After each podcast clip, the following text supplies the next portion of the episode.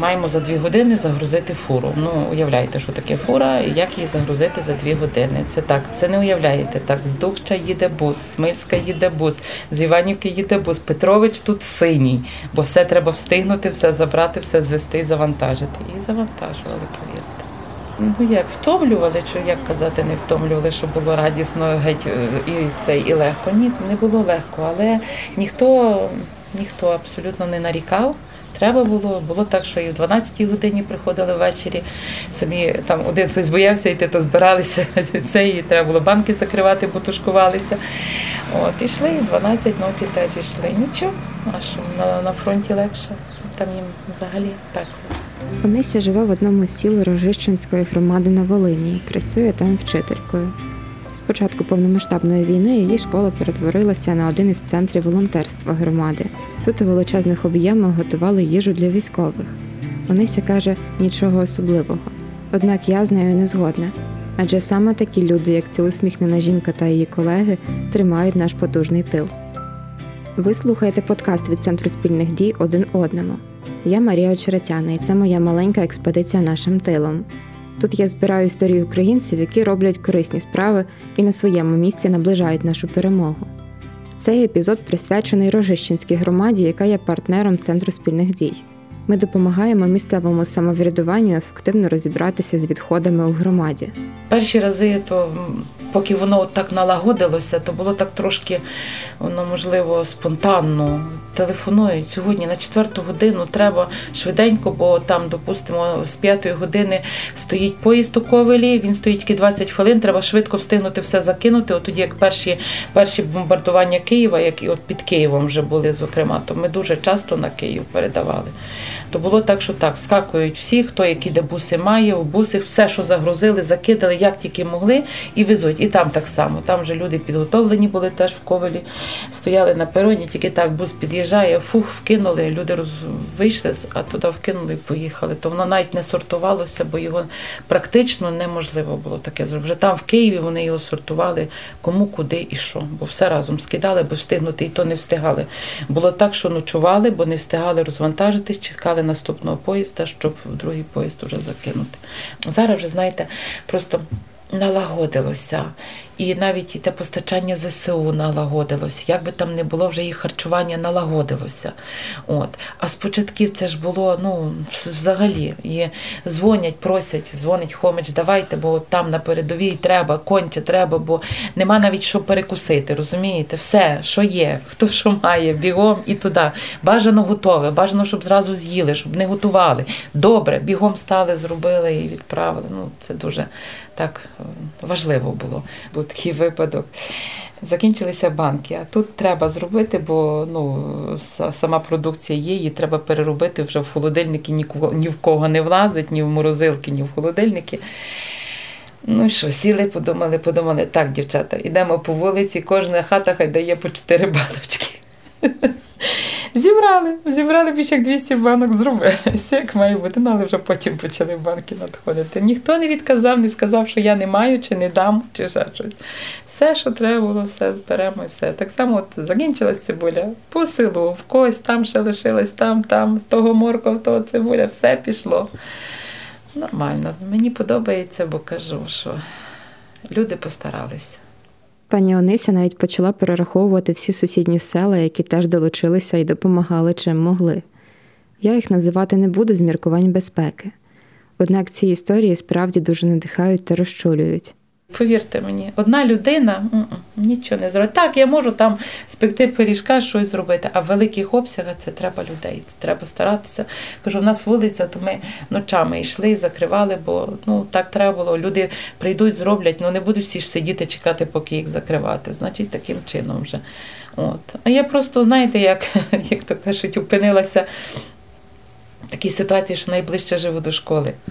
От, І вже ключі лишила мені повар в мене, каже, мені вона в кінці села також живе біля цього. О, Але й вона приїжджала, треба було на велосипед і приїжджала. Пані Онисі каже дуже цінні речі про те, як важливо об'єднуватися. Особливо зараз, коли багато хто з нас трохи розслабився і почав звикати до великої війни. Однак із дечим я собі дозволю не погодитися. Навіть одна людина може зробити дуже важливий внесок в нашу перемогу. Наприклад, на своєму місці її наближає пані Олена за професією кравчиня. З першого дня думала, щось треба робити, щось треба робити. З перших днів. Родичі на Білорусі видзванювала туди, що це робиться. Знала, що вони кажуть, що вони це все знали. Як вони казали, мали бомбити тільки військові частини. Я була шокована теж цим всім. Кажу, то ви знали, що, що робиться, що планується, і кажу, нас навіть не попередили. Пані Олена зрозуміла, що доводити щось безсенсово і краще направити сили на щось корисне. І вона почала робити те, що вміє найкраще шити. Кум в рожищі, кума. Е, Перші дні дуже важко було з усім. Е, Приїхав, каже, Альона, треба пошити розгрузки. Давай. Привезли тканину, все, що можна було, скупили, що ще було на той час в магазині. Скупили, дали мені зразочок, і ми почали з розгрузок. Він афганець сам. Він привіз мені е, зразочок такий афганський, ще колишній. По теперішній вже зовсім не те. Але перші дні це було це не було ні тісьми тої, ні тих е, карабінчиків. Це складали з чого хто що мав, ну взагалі. Бо зараз я шию тактичні рукавички. Шкіряні. Волонтери привозять шкіру, хто там яку курточку, хто там що має, шиємо рукавички. Я це роблю одна. Часом допомагає невістка, часом син, часом чоловік, хто вдома є, от вирізати, бо на пару рукавичок треба 40 деталей. Так що треба помалювати трошечки, треба вибрати шкіру, напрямок, який там, щоб більш-менш якісно було, щоб хлопчикам було зручно. Щоб він не сказав, що це таке і викинув. Мені здається, чим швидше я пошию, тим швидше закінчиться війна. Онися та Олена живуть та волонтерять у селах Переспівського округу. Це найбільший старостинський округ громади, до якого входять 14 сіл. Староста Віктор Лук'янчук пригадує, якими для нього були перші дні повномасштабної війни. Більш за все таки було переживання за те, що, не дай Бог, якщо будуть е, ракетні обстріли, то відповідно будуть е, травмовані мирні жителі. Було більш переживання за людей, що десь їх треба було це укрити. Е, Відповідно, треба було комусь е, взяти це все відповідальність і трошки ну, тих панікерів, того всього треба було трошки людям об'ясняти і з людьми проводити певну роботу. Тобто саме основне було для нас е, яка переживання і забезпечення от людей, якщо в разі, то щоб можна було зберегти чим більше людського життя. Багато з тих переживань навіювала близькість Білорусі. Існував ризик, що якщо російська або білоруська армія не нападуть на Волинську область безпосередньо, то можуть заслати сюди свої диверсійні групи. Тому в окрузі запровадили цілодобові патрулювання та комендантську годину, а людям пояснили, чому нових правил потрібно дотримуватися. Також потенційних диверсантів виявляли й в телефонному режимі. В клубі в нас було облаштовано цілодобовий штаб, де в нас е, сиділи люди. Е, вони почергово мінялися по дві години, бо ну, було важко. Періодично там нас е, дежурили жінки. Вже якщо там нічний час, то з ними були мужчини. Бо не так, що в нас в нас там був стаціонарний телефон, і в разі якихось там маячків, там якісь там шумів, чи там якісь підозрілих людей, все записувалося в певний журнал, і певні органи могли позвонити на цей номер і знати інформацію, яка що була. Також на окрузі допомагали тим людям, які їхали через Переспи до польського кордону, а дехто з них і лишався тут на деякий час. І не лише це село, але й уся Рожищенська громада стала для понад тисячі українців новим домом. Чимало з них отримали допомогу в центрі надання адміністративних послуг. Про це розповідає начальниця ЦНАПу Людмила Парахомчук. Це Київська область, переважно Київська область. Макарів, вони вже такі близькі для нас стали. Ми не знали, де Макарів, а вже знаємо. Зразу ж, коли люди прибували до нас, ми старалися, шукали житло. Пропозиції були. Мешканці громади пропонували свої квартири, будинки пропонували безкоштовно, допомагали як могли. І люди зразу ж зверталися до нас в ЦНАП. І, взагалі, з першого дня війни, буквально з другого дня війни, в ЦНАПі ми розгорнули такий пункт прийому, координаційний центр. е, хаб, можна сказати, допомоги. Цього залишити ми не можемо ні в якому разі. Тому що приходить вечір, здається, втомлений, вже нічого не хочеться, настає ранок, нові потреби, нові люди, хочеться допомагати. Це як не знаю, в мене особисто як залежність. Чимало людей, які приїхали в рожище з початком Великої війни, теж долучаються до волонтерства. Хтось розвантажує та сортує допомогу, яка надходить від доброчинців. Дехто допомагає облаштувати гуртожитки, які громада виділила для нових мешканців. Є такі сім'ї, які самі запропонували, ну що вони будуть самі робити ремонт в кімнатах. От поробили ремонт гарно, вже легше, вже на, на наші руки це велика допомога. Ну, звичайно, є різні люди, нічого не скажеш. Але от зараз я бачу вдячність. Я бачу в очах людей, ті, що лишилися, тому що вони не мають куди їхати, дехто з них навіть і не має до кого вертатися. Вони планують залишатися тут в нас. От наші переселенці, от з Літогоща, буквально вчора мені скинули, е, скинули статтю. І е, в цій статті написано про е, написано, як їх гарно прийняли. От там е, наш старостинський округ Переспа.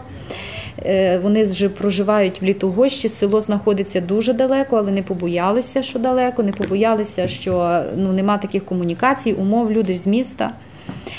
І поїхали в це село. І от я читаю, вони були в мене, вони самі запитували, де можна подякувати в газету. Я їм розказала, де. І от читаю, так приємно читати, що люди е, дякують. Я часто запитую героїв подкасту, що дає їм сили продовжувати свою роботу. І одна з тих речей, яку вони часто називають, це вдячність людей, яким вдалося допомогти. Бо всім нам важливо чути, що те, що ми робимо, має значення. У рожищі працює громадська організація Самооборона, яка теж із перших днів повномасштабної війни багато допомагає новим мешканцям громади. Волонтерка Віра Шварсько розповідає, що, хоча організація існує з 2014 року, останніми роками вона не була активною. Наприкінці лютого це змінилося. Власне, Віра часто їздить на фронт і відвозить туди все необхідне для наших військових. Так було і під час мого приїзду до рожища, тому ми з нею спілкуємося онлайн. Я до кінця не вірила, що Росія нападе. Мені здавалося це якимсь абсурдом. Першою моєю думкою було, що треба все робити, щоб втримати Київ. Частина членів нашої організації пішла служити в ЗСУ, а інші почали допомагати. Ну, В перші місяці ми допомагали звичайним людям, біженцям, допомагали переправляти їх за кордон, збирали для них харчі, відправляли харчі і різні там засоби гігієни, одяг і відправляли в Суми, Київ. Терти насправді стало набагато важче. В людей стало набагато менше грошей, люди почали набагато менше заробляти. Але все одно люди завжди відкликаються на клич зібрати на ту чи іншу річ. Ем, я замітила, що в день приблизно збирається до 10 тисяч гривень. Це залежить від гостроти фази війни. Коли на війні трохи спокійніше, люди якби розслабляються, починають думати, що це десь далеко, що це їх не стосується. Як тільки обстановка на фронті змінюється, починається більше загострення бойових дій, люди зразу ж біжать допомагати, починають зразу приносити гроші на ту чи іншу річ, ну в нашому випадку на автомобілі. Але найбільше серед всіх людей допомагають родичі тих, хто воює. Це батьки, діти, вони весь час е, крутяться, весь час допомагають і весь час хочуть чимось допомогти.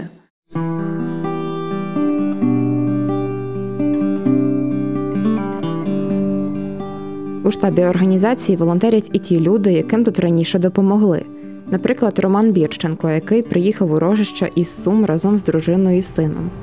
Він планував їхати в Луцьк, однак потрапив у рожище. Нікого тут не знаю, нікого тут не знав ніколи. І коли їхав, не знав, куди їхав.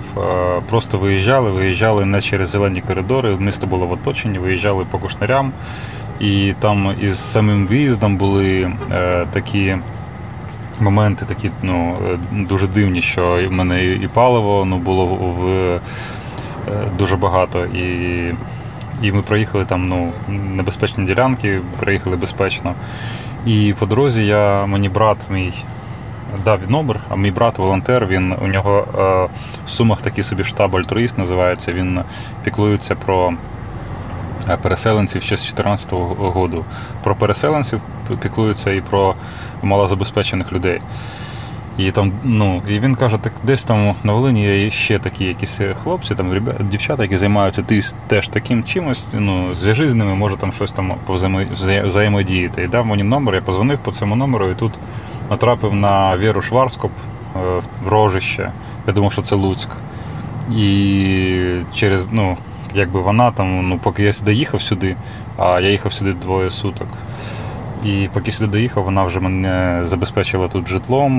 Ну, вона зі своїми товаришами е, житлом, е, тепер ще час їжею і ну, всім необхідним. І ну, я взагалі ну, думав, що я в Луцьку залишусь. Буду там шукати якісь варіанти, був варіант там в спортзалі жити і ще і ще там, або в церкві. Аби так, ну, Але так прийшло, ну, прийшлося, що в рожище залишився і ну, так і от і вийшло. Як протестант, Роман переконаний, що його ворожище перевів Бог. І тут чоловік зміг не лише облаштуватися, але й знайшов місце, на якому теж міг бути корисним. Коли мене питають, самооборона питає мене на мене, що тобі потрібно ще для щастя. Ну як ну вони такі дуже, знаєш, сердечні такі. Я кажу, мені ще потрібен мікроавтобус для щастя. Вони кажуть, добре. І вони дали мені ще через тиждень десь знайшли, знайшли в Польщі мікроавтобус, пригнали мені. Я на тому мікроавтобусі е, ну, багато рейсів робив в Суми. І вивозили людей. Потім ще пацанчик один приїхав в Сумський теж. Ми з ним по черзі на тому автобусі їздили. Ну ми вже от зараз будемо третій раз масло міняти, це значить, що 20 тисяч накатали. Зараз я вже давно не їздив, але дивись, це в мене є. Сьогодні роздобув коротше, щитовідка, коротше, ліки якісь відправлю. І там ззаді он ящик, бачиш, такий здоровий такий стоїть. Там до повний ліків коротше, відправлю на суми. Зараз вже я не вожу. Ну, я возив, коли не буде було нової пошти, коли місто було в оточенні, коли не було ні аптек, ні магазинів, то в цьому була велика потреба. А крім того, Роман має велике захоплення музику.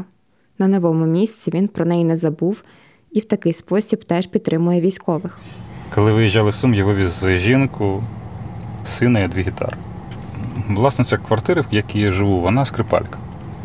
І е, гірше того, вона дочка е, одного дядьки, який ночує на самообороні і дуже переживає, коли комусь погано, а зараз всім погано. І їй це передалося, і вона собі місце не знаходить, думає, як щось там ну, допомогти десь і каже мені, ходім, пограємо на вулиці. От вона затіяла цю тему. І ми так зіграли ну, два рази, насправді ми тільки зіграли. Ну, там Близько 10 тисяч за два рази ми зібрали на самооборону передали. Рідні простори у неозору даль зовуть. У рожищі не лише Роман збирає кошти на потреби військових музикою. Також у громаді є квартет Аква. Це четверо дівчат, які познайомилися на заняттях вокалу. Одна з учасниць квартету Світлана каже, що спершу вони з дівчатами волонтерили у штабі і допомагали сортувати гуманітарку. Однак ідея допомагати музикою в них назрівала. І от ми за це думали і не наважувались. Ми, напевно, більше тижня ходили з цією думкою, ми про це говорили, але все-таки ну ні, напевно, не на часі, напевно, не на часі. А потім ми просто вирішили е, запитати думку тих людей, які безпосередньо зараз страждають найбільше. Питали внутрішньопереміщених осіб, запитували військових. В мене, наприклад, е, дуже багато знайомих зараз в збройних силах. І коли військові, які бачать весь е, жах, е, почали казати, що насправді ми тут для того, аби ви змогли хоча б трішки нормально жити і продовжувати своє життя, коли вони це почали говорити, то тоді все-таки ми наважились на цей крок і вирішили захід благодійний такий зробити. Дівчата кажуть, що захід пройшов вдало, а зібрані кошти вони направили на протез пораненому військовому. Але емоційно їм було непросто. Одним із викликів був репертуар, наприклад, пісня Ірини Федишин Розстріляна весна, присвячена Бучі. І от коли ти співаєш, пропускаєш весь цей текст і бачиш всі ці картинки, які в тексті закладені, це було дуже важко. Мені здається, напевно, перших е, три рази виконання, коли ми це виконували, ми всі плакали, і тоді пам'ятаю, ну ми її не могли просто доспівати до кінця. І тоді пам'ятаю оцей аргумент е, Людмили Леонтівни, каже. Ви мусите поплакати, мусите плакати до тих пір, поки ви не будете її співати вже е, без такої емоції, от плачу. Ви будете це все пропускати через себе, але вже плачу не буде, бо вже це якось пройде. Ну тоді трішки так ми довго з цим були і сльози ще довго йшли. І навіть коли ти виходиш вже до людей, починаєш це виконувати, вже ніби цього немає, ніби сльози навертаються, ти все це розумієш. І коли бачиш, як люди починають плакати, оце ще один такий момент, який варто перебороти, який дуже важко насправді здолати. Але можливо, тому що вокаліст все-таки має виконувати як не як свою роботу. І коли ти бачиш, як люди плачуть, ти розумієш, що ти достукався до серця. Значить, те, що ти хотів принести, те тобі вдалося. До мистецького фронту в громаді також долучаються діти та молодь під керівництвом Віталія Шевченка. Віталій художник, а крім того, веде в рожищі творчі гуртки та керує молодіжним центром. Благодійні акції він організовує вже давно, з 2014 року. Віталій був співорганізатором турніру з плетіння маскувальних сіток, а також його вихованці розписували ікони, які подарували військовим. Зараз Віталій втілює в рожищі проєкт Вільнохаб за підтримки міжнародної організації Ради міжнародних наукових досліджень та обмінів. Одна з умов проєкту до активностей бажано залучати дітей, які приїхали в громаду через війну. Так, ми проводимо активності. Це можуть бути як якісь майстер-класи, тренінги, майстер-класи з декоративно-прикладного мистецтва. Е, цей вільнохаб досить такий чудовий проєкт. Е, Айрексом надані, скажімо так, матеріали для роботи, аби було тільки бажання робити, але знову ж таки ми залучаємо десь частину нашої місцевих молоді, дітей, а частину е, хочемо залучити переміщених осіб. В принципі, більш-менш в нас якби спокійно е, спілкуються, бачу, навіть і гуляють разом. Е, е, звичайно, то і в кожній громаді до того було, що між місцевим населенням не завжди можуть поділити десь якісь там з одного кінця вулиці з іншою, десь там якби бувають різні нюанси, десь і, і по віку, можливо, якісь там, скажімо, серед якихось молодіжних тусовок. Але в нас тобто, на даний час більш-менш все спокійно долучаються, скажімо так, і внутрішньо молодь числа внутрішньопереміщених осіб до заходів. Зараз в нас також ми плануємо створювати мурал, вже працюємо над цим. Буде мурал е, молодь в майбутньому просторі миру. Буде називатися нас тут в парку, будемо створювати мурал. Вихованці Віталія розмалювали стіни бібліотеки. Направду, ця будівля була першим, на що я звернула увагу в рожищі. На її стінах написані назви українських міст, які найбільше постраждали від російського вторгнення. Молодь рожища не забуває і підтримувати військових. Десь тижні два-три назад цвіла липа. Ми організували молодь наших активістів. Е, нарвали липи, е, заготовили е, інші, там ромашка чи брейс. Нам вже поприносили. Дякую всім, хто якби це приніс. І ми зараз пакуємо такі пакунки, висушили цю липу з чаями. Зараз я не знаю, літо жарко, можливо, вони не актуальні будуть, але десь на осінь, зимою, коли буде прохолодно, я думаю, десь частини в госпіталях ми їх будемо передавати. Ці ідеї ви можете втілити і у своїй громаді. Безумовно, тепловізори та бронежилети для наших військових життєво важливі, але й дрібнички, зроблені своїми руками, теж їх підтримують. Про це говорять герої подкасту один одному від Колочави на Закарпатті до Черкас. А якщо так сталося, що ви досі не слухали ці епізоди, я дуже раджу це зробити. У рожищі активно волонтерить духовенство, зокрема греко-католики. Отець Сергій Василів розповідає, що спільно з Карітас Волинь в рожищі вже роздали більше тисячі продуктових та гігієнічних наборів. Однак ця допомога, звісно, не обмежується матеріальними речами. Е, важлива річ не тільки дати людині щось матеріальне, одяг, їжу, задовольнити базові потреби, але е, я думаю, що ми, як представники церкви, так священнослужителі, громада, християни повинні дати цим особам щось більше. Е, це також і такий духовний спокій, е, це вислухати людину, це розділити із нею її тривоги, жалі.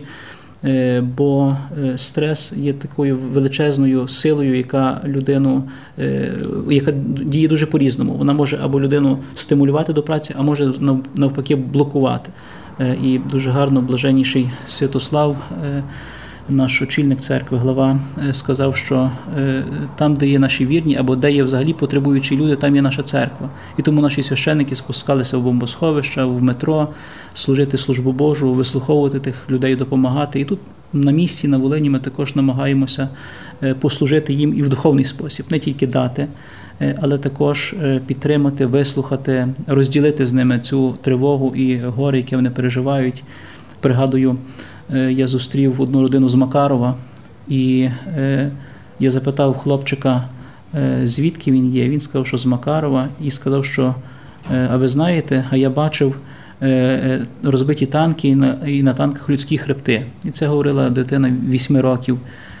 І я розумів, що це говорить мала дитина, що має відбуватися в її серці, душі, бачачи такі картини, тобто це не з телевізора, Е, але це вживу е, люди бачили ці жахіття, страхіття, які е, і діти, і, і, і напевно буде потрібно, і, і ми зараз працюємо. Над тим, щоб також здобути знання для психологічної допомоги. Священнослужителі співпрацюють з інститутом психологічного здоров'я при Українському католицькому університеті. Вони мають конференції з психологами в Зумі, де їх навчають розпізнавати різні стани зокрема вигорання або посттравматичний синдром. Також психологи діляться практичними техніками, які в різних випадках можуть допомогти. Отець Сергій вже пройшов таке навчання і радий, що це допомагає йому ще більше підтримувати людей. Не пам'ятаю, хто сказав, що не кожен може бути генієм математики, генієм якоїсь науки, але кожен може бути генієм любові. Е, може людину вислухати, може заспокоїти. Якщо немає рішення сам, то може скерувати е, до е, органів чи до особи, чи до куди можна звернутися і отримати допомогу. Тому, якщо Бог нам посилає людей з Макарова, з Ірпіня, з Лиману чи, чи з інших областей, і вони стаються на нашій дорозі, то маємо зупинитися, приділити їм час і не минути їх, але допомогти, вислухати тим, чим можемо. Часом, знаєте можливо, більше важить е, слово підтримки, аніж е, продукти харчування чи одяг. Не лише греко-католики тримають у рожищі свій фронт, але й баптисти. Пастор Вадим розповідає, що його церква євангельських християн-баптистів із перших днів повномасштабної війни почала приймати людей, які їхали через громаду.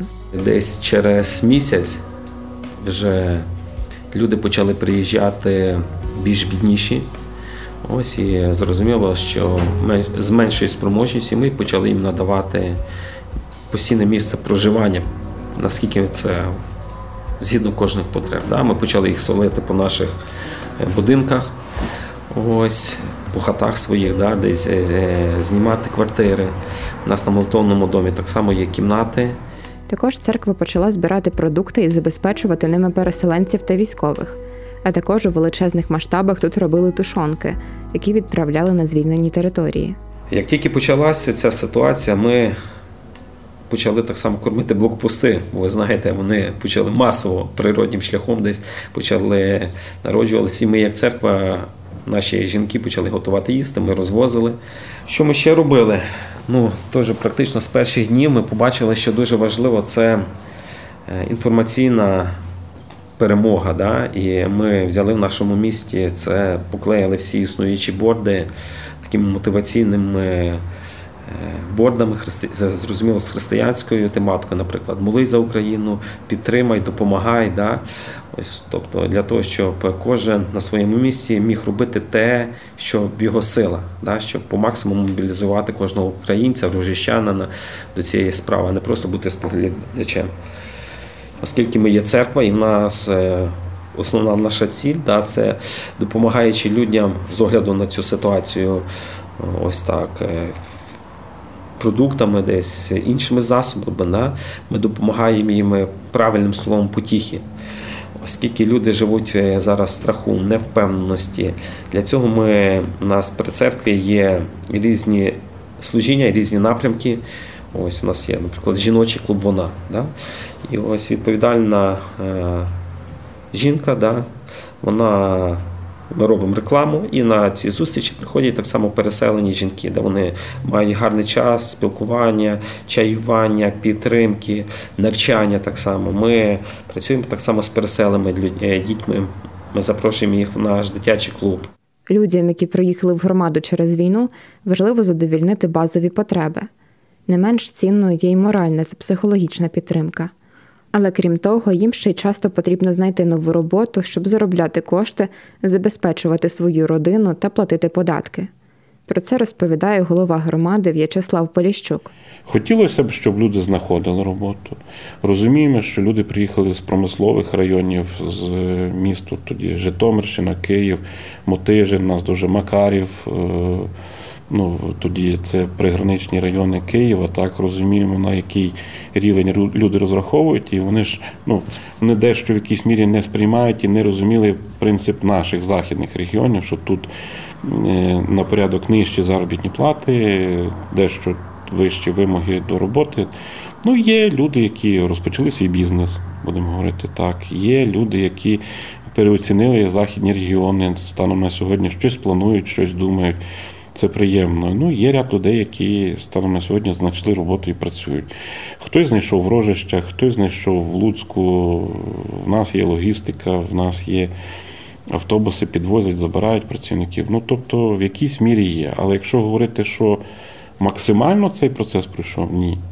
Ну, поки що люди, будемо говорити так, адаптуються в роздумах, чи залишатися тут, чи щось якісь приймати рішення. Ну, одягаємо годуємо, наскільки можемо. Тобто люди, я рахую, що мають можливість зараз прийти до тями і максимально зробити якісь правильні рішення. Щоб усе це забезпечити, місцева влада використала ці кошти з місцевого бюджету, які зазвичай йдуть на капітальні будівництва. Бо зараз у рожищі постала більш пріоритетна проблема, ніж нові будівлі. Потрібно забезпечити всім необхідним тих людей, які через війну втратили дуже багато. Станом на сьогодні ну, ми розуміємо, що ми на місці, Богу дякувати, що є от така більш-менш спокійна ситуація, поки, дай Боже, щоб надалі вона така була. Але ситуація заключається в тому, що тут ти визначений. Ти маєш свій прихисток, маєш родину, маєш зв'язки, маєш ті всі речі, а тут люди відірвані від всього. І в якійсь мірі ну, такі моменти були. Не скажу, що вони були конфліктами, вони були не такого роду. Е, дрібненькі непорозуміння, якими вдавалося погоджувати. Звичайно, що хотілося б звертатися і звертаюся, зустрічаюся з нашими е, гостями і пояснюю, що у вас є велика можливість перейняти наші традиції. Щось доповнити наш, е, ну, наші традиції своїми, приймати активну участь. І люди приймають в волонтерстві і всіх інших процесах. І це поєднує. Повномасштабна війна принесла дуже багато горя. Однак вона також познайомила між собою українців із різних регіонів. Ми виявили, що в нас значно більше схожого, ніж відмінного. Після перемоги ми разом відбудуємо Україну, а поки мусимо допомагати один одному, так як це роблять у рожищі на Волині. Ви слухали подкаст один одному від Центру спільних дій. Матеріали зібрала я, Марія Очеретяна. Дякую за монтаж подкасту звукорежисеру Андрію Їздрику. А також я вдячна всім людям, які поділилися своїми історіями. Нас можна слухати в розділі подкасти Української правди, яка є нашим інформаційним партнером. А також ми є на платформах подкасти НВ, Мегого Аудіо, Apple та Google Podcast, SoundCloud, Spotify та в ефірі громадського радіо. А якщо ви хочете розповісти, як виборюють перемогу у вашій громаді, напишіть на сторінку Центру спільних дій у Фейсбуці. Ми хочемо зібрати якнайбільше історій про те, як українці допомагають один одному.